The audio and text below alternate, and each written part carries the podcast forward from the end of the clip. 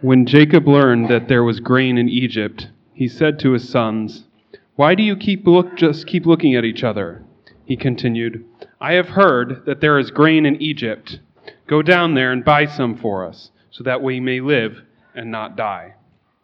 Then ten of Joseph's brothers went down to buy grain from Egypt, but Jacob did not send Benjamin, Joseph's brother, with the others, because he was afraid that harm might come to him. So Israel's sons were among those who went to buy grain, for there was famine in the land of Canaan also. Now Joseph was the governor of the land, the person who sold grain to all its people. So when Joseph's brothers arrived, they bowed down to him with their faces to the ground. As soon as Joseph saw his brothers, he recognized them, but he pretended to be a stranger and spoke harshly to them. Where do you come from? he asked. From the land of Canaan, they replied, to buy food. Although Joseph recognized his brothers, they did not recognize him. So, a strange and wondrous thing happened here in the last couple of weeks. The House of Representatives in Congress agreed on something. It was amazing. Um, resolution passed um, 10 dissenting votes, which is, I think, the same thing as unanimity in our modern political climate, um, that was recognizing the Armenian genocide. For those who don't know the history, between 1915 and 1923, some 1.5 million Armenians were killed by uh, something of the transition, either the Ottoman Empire or modern day Turkey, depending on where it was at in its political transition. The 1.5 million Armenians that were killed left something like 500,000 remaining. It was an, a, a deliberate attempt to exterminate a people. Now, why in the world is the House of Representatives recognizing this thing over a century after it's happened? Well, the fact is, uh, many groups wouldn't acknowledge that it existed for a lot of different political reasons. And so that, that moment, which there's an ongoing conversation because now the Senate can take up the resolution, maybe the president will sign it, would, it, would, would the United States actually fully recognize this genocide uh, over a century after it began?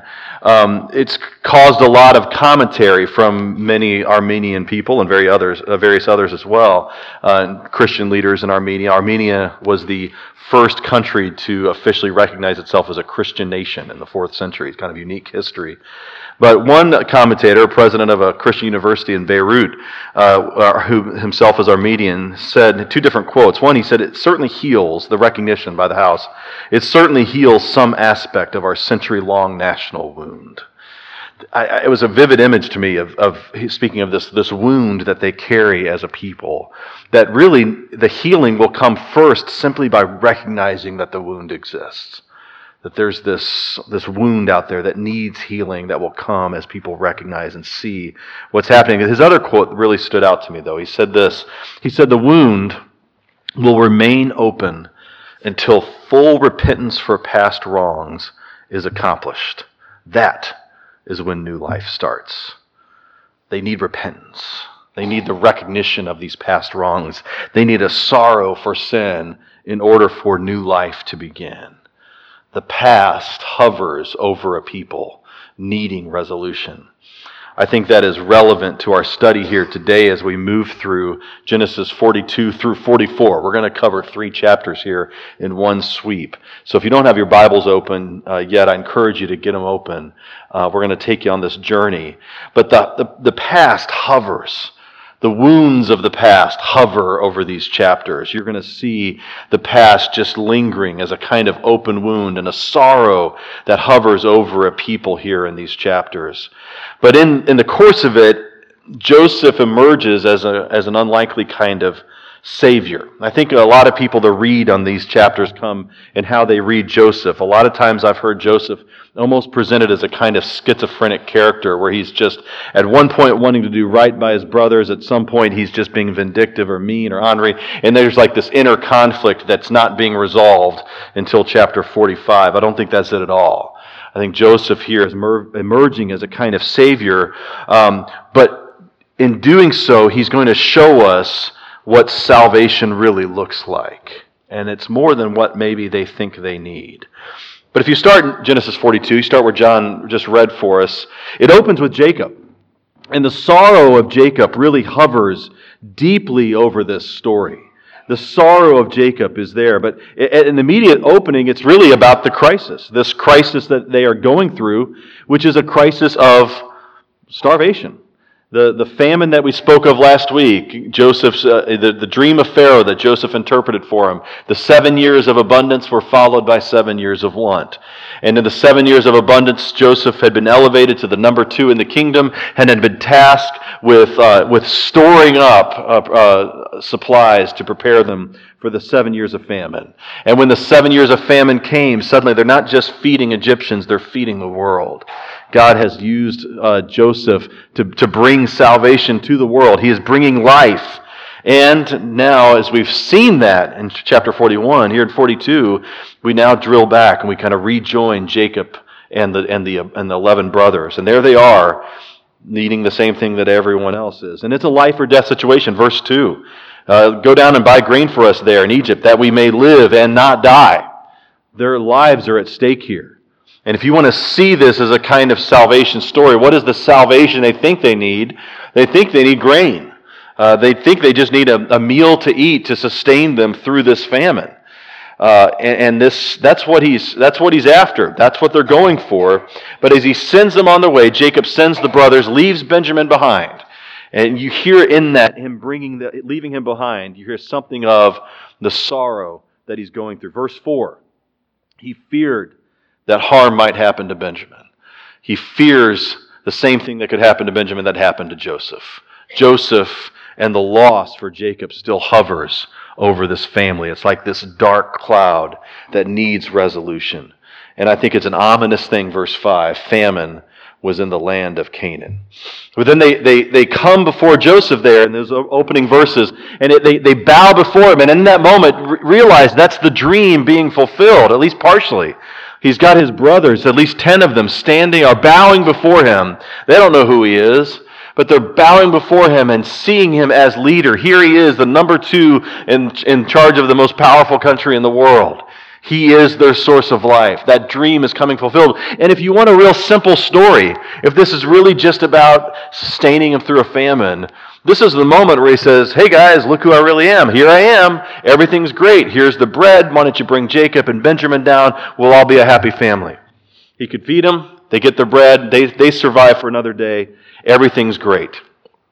But Joseph wants something more, and I think God is actually leading Joseph here and guiding them to something much deeper.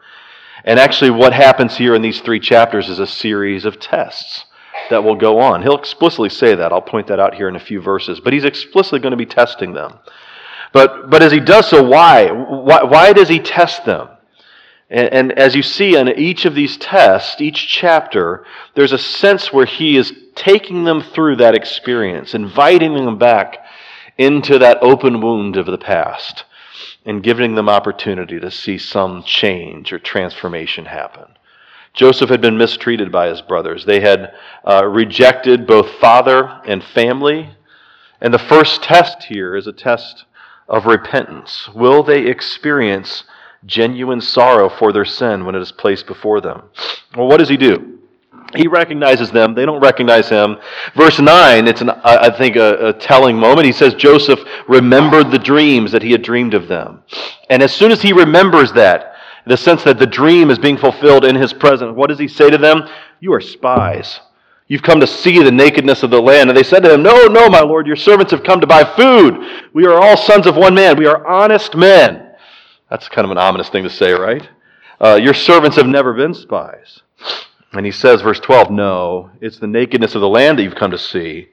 We, your servants, they say, are twelve brothers, the sons of one man of the land of Canaan. And behold, the youngest is this day with our father, and one is no more. You can hear the dagger twisting as Joseph hears those words from his brothers.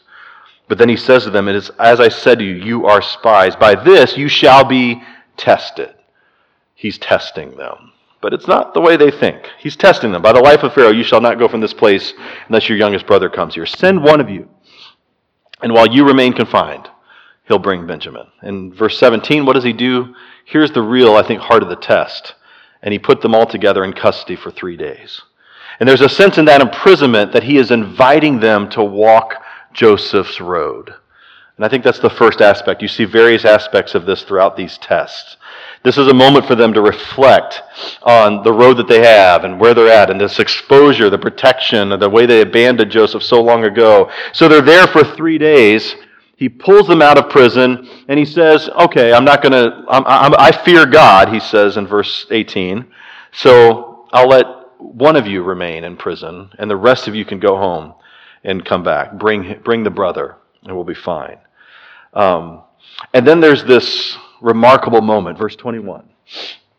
And they look at, um, they're speaking to each other in Hebrew. They don't know that Joseph wouldn't recognize or understand what they're saying. And what do they say in response to these three days in prison and this threat that now hovers as one of the brothers has to be left behind? They have to leave a brother in prison, doing the same kind of thing, have this same exposure of danger to one of the brothers in the way that they had caused the danger to Joseph so long ago. What do they say? In truth, we are guilty concerning our brother, in that we saw the distress of his soul when he begged us, and we did not listen. That is why this distress has come upon us. And Reuben answered them, Did I not tell you not to sin against the boy? But you did not listen. So now there comes a reckoning for his blood. They did not know that Joseph understood him, for there was an interpreter between them. Then he, Joseph, turned away from them and wept. And there's, it's really remarkable in terms of Old Testament narrative and really the way Scripture is written in entirety. There's not a lot of pathos. There's not a lot of times that you see kind of the inner life of a person exposed. It happens several times here in this part of Joseph's story that you see this, um, the deep love that he has for them as he hears them confess repentance and sorrow over, this, over their sin. He weeps but yet maintains this illusion of authority because the testing is not done. Um, so, so he is testing them as a way of drawing them into repentance. He's inviting them into his experience. And to do so, it's in, it really their repentance, that sorrow is in, inviting them and, and, and would involve a new kind of relationship with their family. They're going to treat Simeon, who's going to be left behind as they go, differently than they treated Joseph. If they're really sorry, if they're repentant, it's not that they say, I'm sorry, and they just move on with life. They forgive and forget. No, they experience sorrow, and it leads them to a different way of living. Repentance is about changed lives. And you begin to see that here in this first test. Notice, too, again, that Joseph is not being vindictive in all this, that he blesses them at every corner. He sends them on the way, and the rest of the chapter describes this blessing as he sends them home with their packs full of grain and actually gives them their money back. So they get home and are horrified. And it actually says, verse uh, 28, you hear the guilt just hovering over this, these brothers. What is this that God has done to us? We've got this money. He's going to think we stole all this stuff. They're terrified. And they go back to Jacob and Jacob just shuts him down. I'm not going to lose another. Um, they're horrified. He's horrified at the idea that he's now they've given up one brother and they want Benjamin, so now he's going to have to give up a third son. Jacob's loss just hovers over this, and that's not going to be resolved until chapter 45. We're going to deal with Jacob more next week. But in a sense, as Jacob ends the chapter, he kind of shuts down the idea that they're going to take Benjamin and expose him. So that's the first test. Simeon's in prison back in Egypt. The rest of them are on the road here. And now we've got another test that's coming. For, chapter 43 begins, and we've got yet another test because the famine's still going on. So they're getting more and more desperate. The grain's running out. They need the food. And the brothers are saying, Look, it's not going to happen unless we show up with Benjamin. That's what the deal was. And so then Jacob is resistant. And then all of a sudden, there's this new moment where Judah emerges. What's getting ready to happen, I'll just preview it here, is that there's going to be a test of jealousy. Joseph is going to challenge their struggle with jealousy within their ranks, their relationship with their brother, uh, specifically their brother Benjamin. But Judah, early on in this chapter, emerges as this new kind of protector. Now, remember, if you've been with us over the last few weeks, we, we read this horrible story about Judah just not too long ago. Judah was in a pretty dark place. Judah had abandoned his family. He turned his back. He turned his back on his loyalty. He has all sorts of issues in his life. But there was a moment in that story with his daughter in law Tamar where there was a sense of turning in Judah's life. And we saw that that would anticipate what's happening right now. That Judah steps into the gap. And what does he say? Verse 8 Judah said to Israel, his father, Send the boy with me, and we will arise and go, that we may live and not die, both we and you, and also our little ones. I will be a pledge of his safety. From my hand you shall require him. If I do not bring him back to you and set him before you, then let me bear the blame forever. Now that's some ownership. That's a family identity. Judah is taking on this protection of his younger brother Benjamin. He's going to own this sense of responsibility for him, even though Benjamin, everything that we've seen so far, has him, in a sense, replacing Joseph as the favored son of Jacob. Jacob wouldn't let Benjamin go. He keeps him back, holds him back. There's that sense of favoritism which had driven them crazy when Joseph was around. But now they're being tested again, and Judah is stepping into the gap and offering himself as a kind of protection. And so Jacob relents and lets him go. There's a sense of resignation for him. Verse 14 uh, May God Almighty grant you mercy before men, and may he send back your other brother and, uh, and Benjamin. And as for me, if I am bereaved of my children, I am bereaved. Which is a sense that Jacob is sending him off thinking, I'm not sure this is really going to turn out well. Jacob is still hopeless. He doesn't have any sense. And so Judah, though, is stepping into this gap and protecting him. So they show back up in Egypt. There's an interaction there, and they're a little bit nervous about admitting they've got this money, so they bring back this double portion to say, hey, you, you didn't take your money with you. Here it is. Here's some more. But Joseph takes that away. Source of the test. Verse 23 He replied, Peace to you. Do not be afraid. Your God and the God of your father has put treasure in your sacks for you this determination to bless. He brings Simeon out there in verse 23. Seems like all is right with the world. And then again, then they're introduced. He sees Benjamin for the first time. Verse 29 He lifted up his eyes and saw his brother Benjamin, his mother's son, of whom, and it said, Is this your youngest brother of whom you spoke to me? God be gracious to you, my son. Then Joseph hurried out, for his compassion grew warm for his brother, and he sought a place to weep and he entered his chamber and wept there. And again, these are just unheard of in these Old Testament stories that you would have that sense, that drawn out sense of Joseph's anguish here. But he is delighting at seeing his brother, uh, weeping over the sense of reunion. And so, what does he do, though? He presents himself again as the man in charge, the Egyptian ruler. He brings them out and invites them into his home and gives them a banquet and they ser- he serves them and lines them up. So he has them sit. Uh, verse 33 They sat before him, the firstborn according to his birthright, and the youngest according to his youth. And the men looked at one another in amazement. He's kind of toying with them a little bit there. He just has them sit at the table in their birth order. Uh, just happens to know exactly the order that they're born. But then, verse 34, as he lines them up from firstborn to youngest, Verse 34 portions were taken to them from Joseph's table, but Benjamin's portion was five times as much as any of theirs. There's their test. Benjamin gets this extraordinary blessing. They're all being blessed.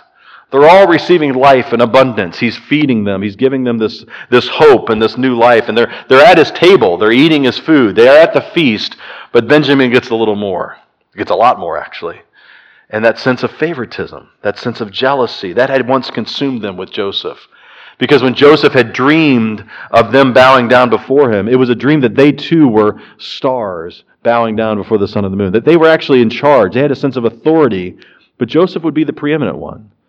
And it's almost as if you say you can have any place that the, they, they, could, they could delight in being at the table, or they could resent the fact that they're not at the head of the table. Now, before, with Joseph, they resented the fact that they were not at the head of the table.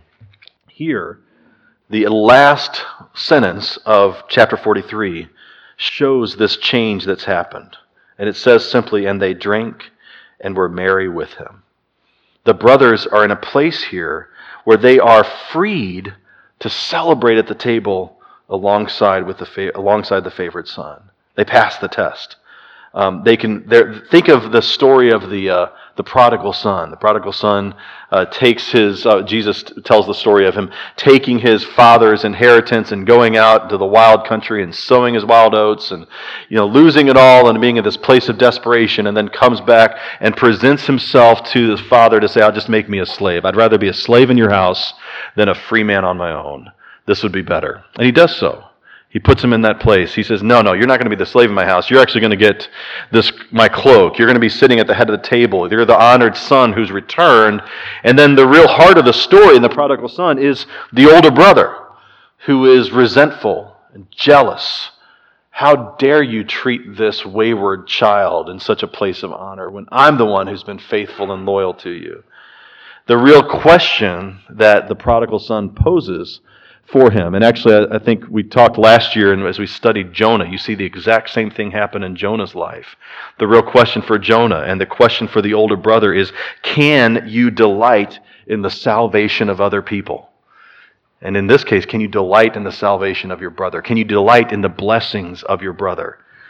That was a thing that consumed them destroyed them with Joseph. And now, here with Benjamin, they're showing signs of a change. Joseph has presented them with this opportunity to show they are rising above the sin of jealousy. And they're passing the test. Changes are afoot. And all of a sudden, these, these brothers who were so easily divided when they turned against Joseph are now acting as one. They're acting as a family. And then comes the third test. Chapter 44, the test of loyalty. They had abandoned Joseph when they should have protected them. Will they abandon Benjamin and their father in their times of trial? Because when he sends them home, verse 44, the very opening verses, he tells his men, he says, Fill the men's sacks with food and as much as they can carry. Put each, month, each man's money in the mouth of a sack. So he gives them all that money back. He's not taking their money. He's going to bless them, going to feed them. Verse 2, and put my cup, the silver cup, in the mouth of the sack of the youngest. Give it to Benjamin and with his money for the grain. And he did as Joseph told him. So they send them off, and then they chase them down and say, Hey, you've stolen this cup. They say, No, we haven't. Uh, there's no way. And he brings them back, and they search the sacks. And then, verse 13, they tore their clothes, and every man loaded his donkey, and they returned to the city because they'd found this cup in Benjamin's sack.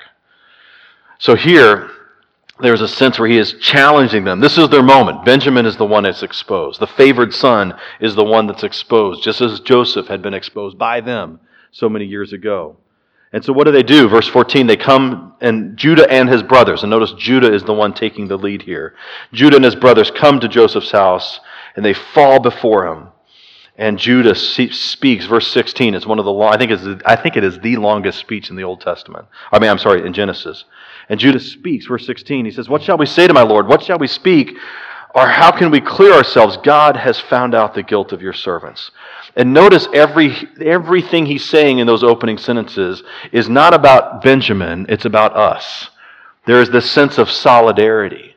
They are identifying themselves with Benjamin. And the first salvo here, they're wanting to be held responsible alongside Benjamin.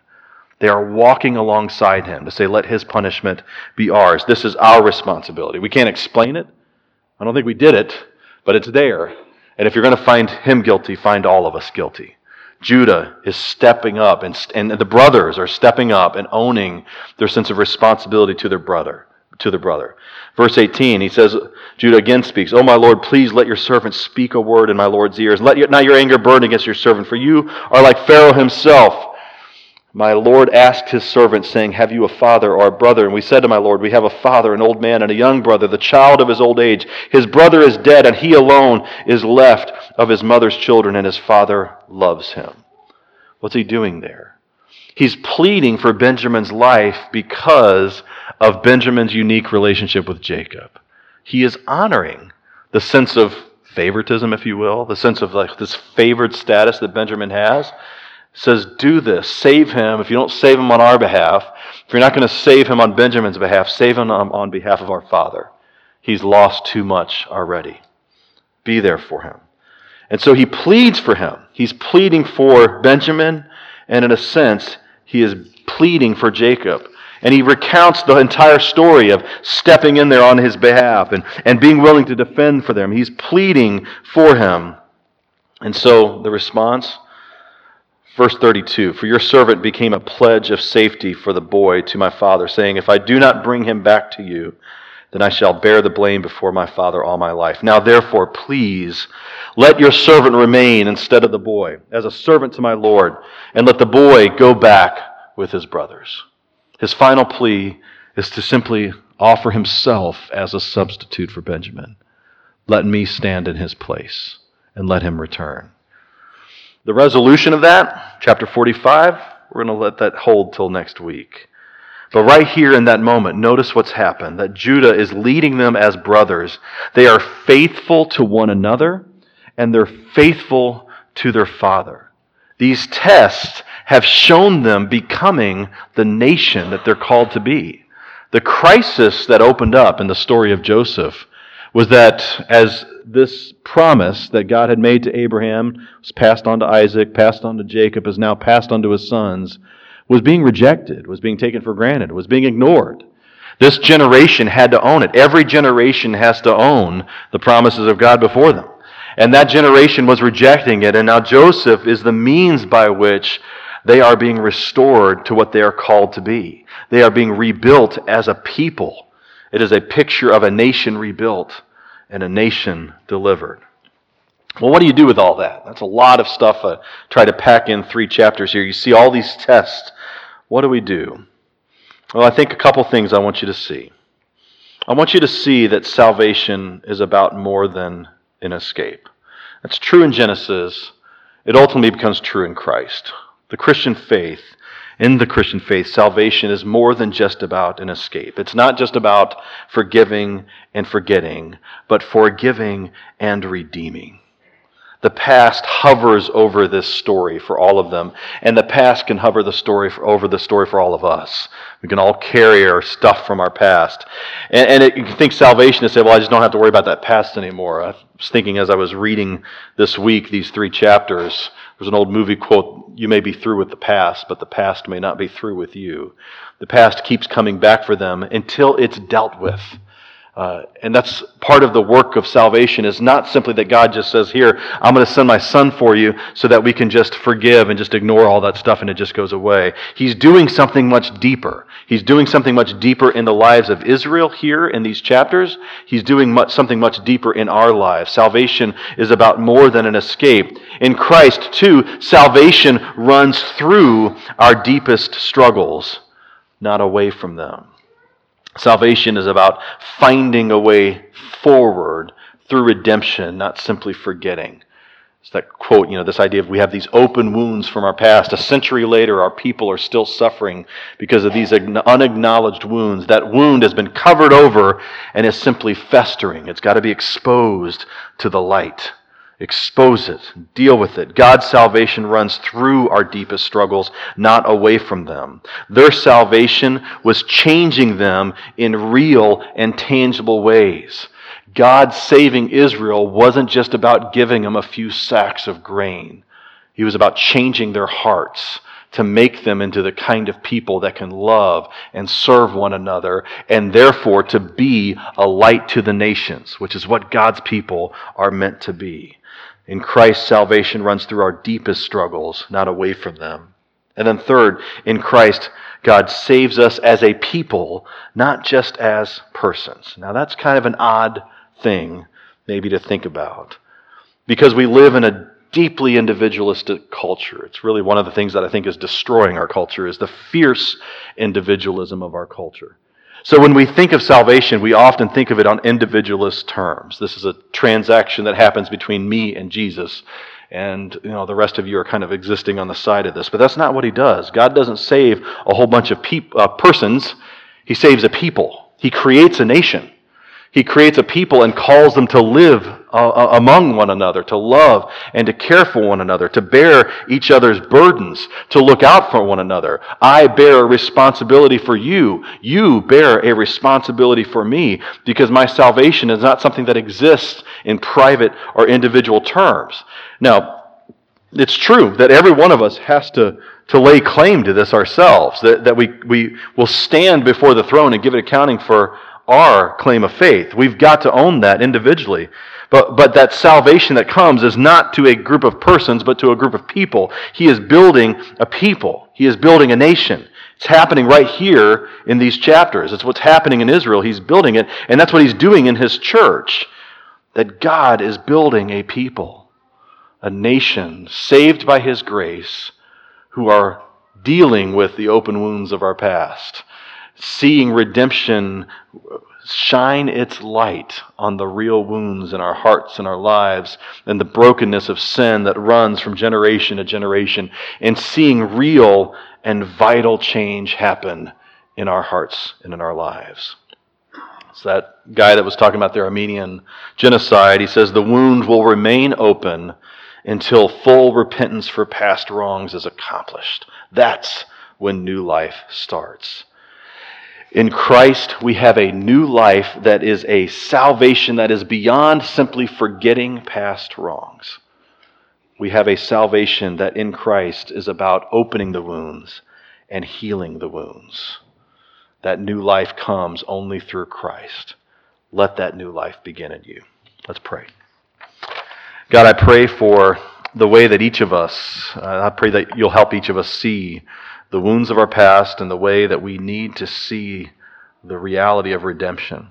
And I pray, just as you did with Joseph, that you can refine our hearts and our lives to give us a longing to serve you, to see our whole lives transformed by your grace.